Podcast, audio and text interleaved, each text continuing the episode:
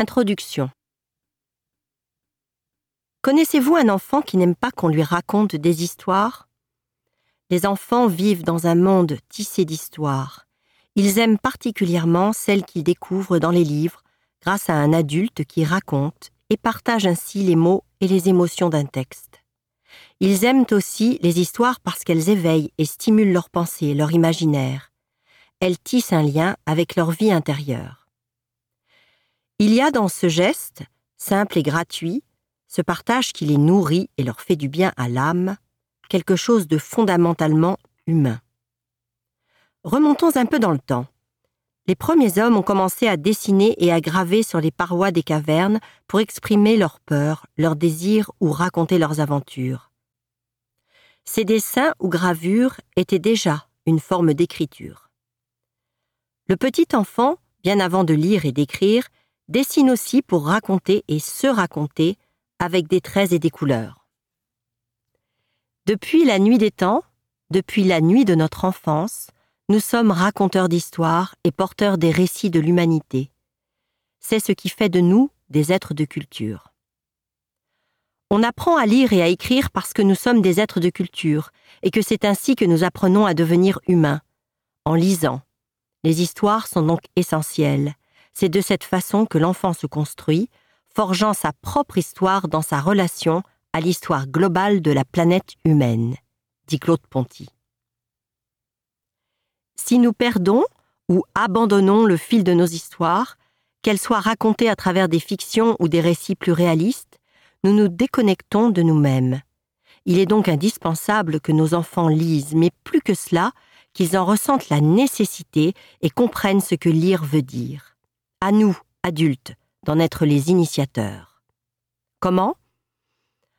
En commençant dès la naissance à leur lire et à leur raconter des histoires. Plus nous leur lirons d'histoires, plus nous ferons croître chez eux le désir de lire. Les enfants n'oublient jamais leur première lecture. En les habituant à entendre des textes écrits, nous facilitons leur entrée dans l'apprentissage de la lecture. En les accompagnant le plus longtemps possible. Apprendre à lire ne suffit pas. Décoder des syllabes et des mots, ce n'est pas lire.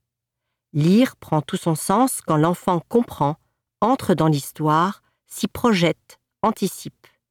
Quand il voit l'histoire dans sa tête comme un film qui se déroule et n'appartient qu'à lui. Si pour certains enfants la lecture est un plaisir facile, pour d'autres, le chemin s'avère long et fastidieux. Et lire peut même finir par faire peur.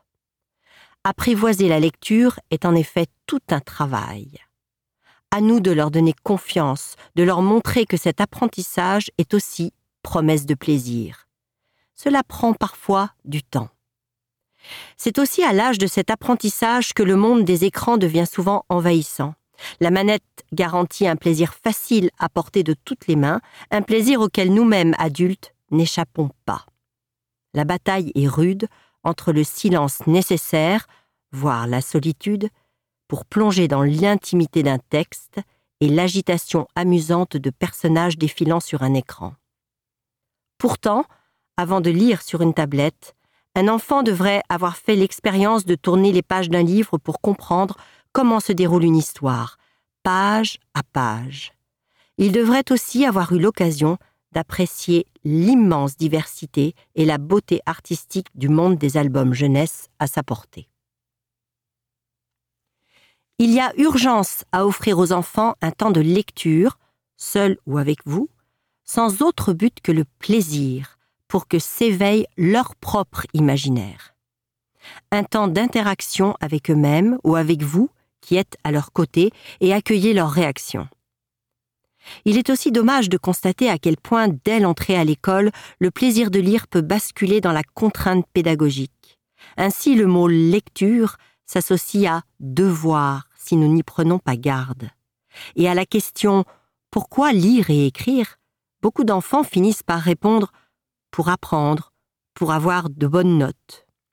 Plus grave encore, certains finissent par décrocher de la lecture. Seuls quelques-uns feront l'expérience de l'évasion et du plaisir qu'elle procure. Ça fait mal, car enfin, il n'est pas question de pédagogie quand un auteur écrit une histoire et qu'un illustrateur imagine les dessins qui l'accompagneront.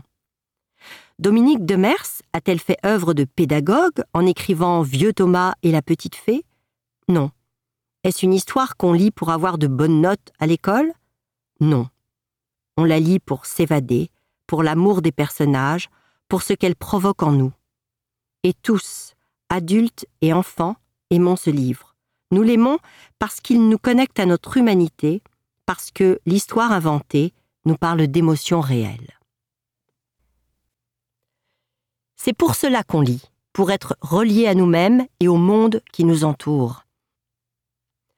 Nous sommes en 2019 et on ne cesse de nous bombarder de chiffres alarmants reliés au décrochage scolaire ou au taux d'analphabète. Ici et là, on offre des milliers de livres, mais ce n'est pas parce qu'on donne des livres que l'on fait de nos enfants des lecteurs pour la vie. Autrement dit, nous vivons dans une société qui veut faire consommer du livre, mais le message essentiel sur la raison et la nécessité de lire ne touche qu'une infime partie des citoyens. Sans la compréhension de ce que lire veut dire, on ne bâtira pas en profondeur une société de lecteurs, une société de culture. Mais si nous nous battons pour convaincre les adultes de l'importance fondamentale de la littérature jeunesse dans le développement de l'enfant, nous pourrons peut-être modifier les chiffres alarmants. Ce que propose la littérature n'est autre que transmettre les histoires humaines, c'est ce qu'il y a de plus inspirant pour chacun de nous. Les enfants le savent puisqu'eux-mêmes, avant de lire et écrire, racontent et inventent leurs histoires par des jeux de rôle. Ils ont besoin d'histoires pour exprimer leurs émotions ou revivre des événements. Ils en ont besoin pour comprendre qui ils sont. Si nous sommes convaincus de cet enjeu, nous pourrons alors les accompagner sur ce chemin et faire en sorte qu'ils deviennent des adultes prenant part à leur propre humanité. N'arrêtons jamais le dialogue entre nous et les mots des histoires, sans quoi nous nous appauvrirons. À partir de 14 pistes de réflexion, ce manifeste répond à la question Pourquoi avons-nous besoin d'histoire? et il propose en conclusion certaines actions concrètes.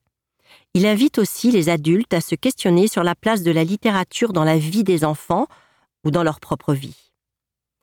On dit souvent que pour devenir lecteur, il faut voir lire.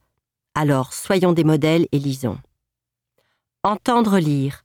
Alors partageons à voix haute. Vouloir lire.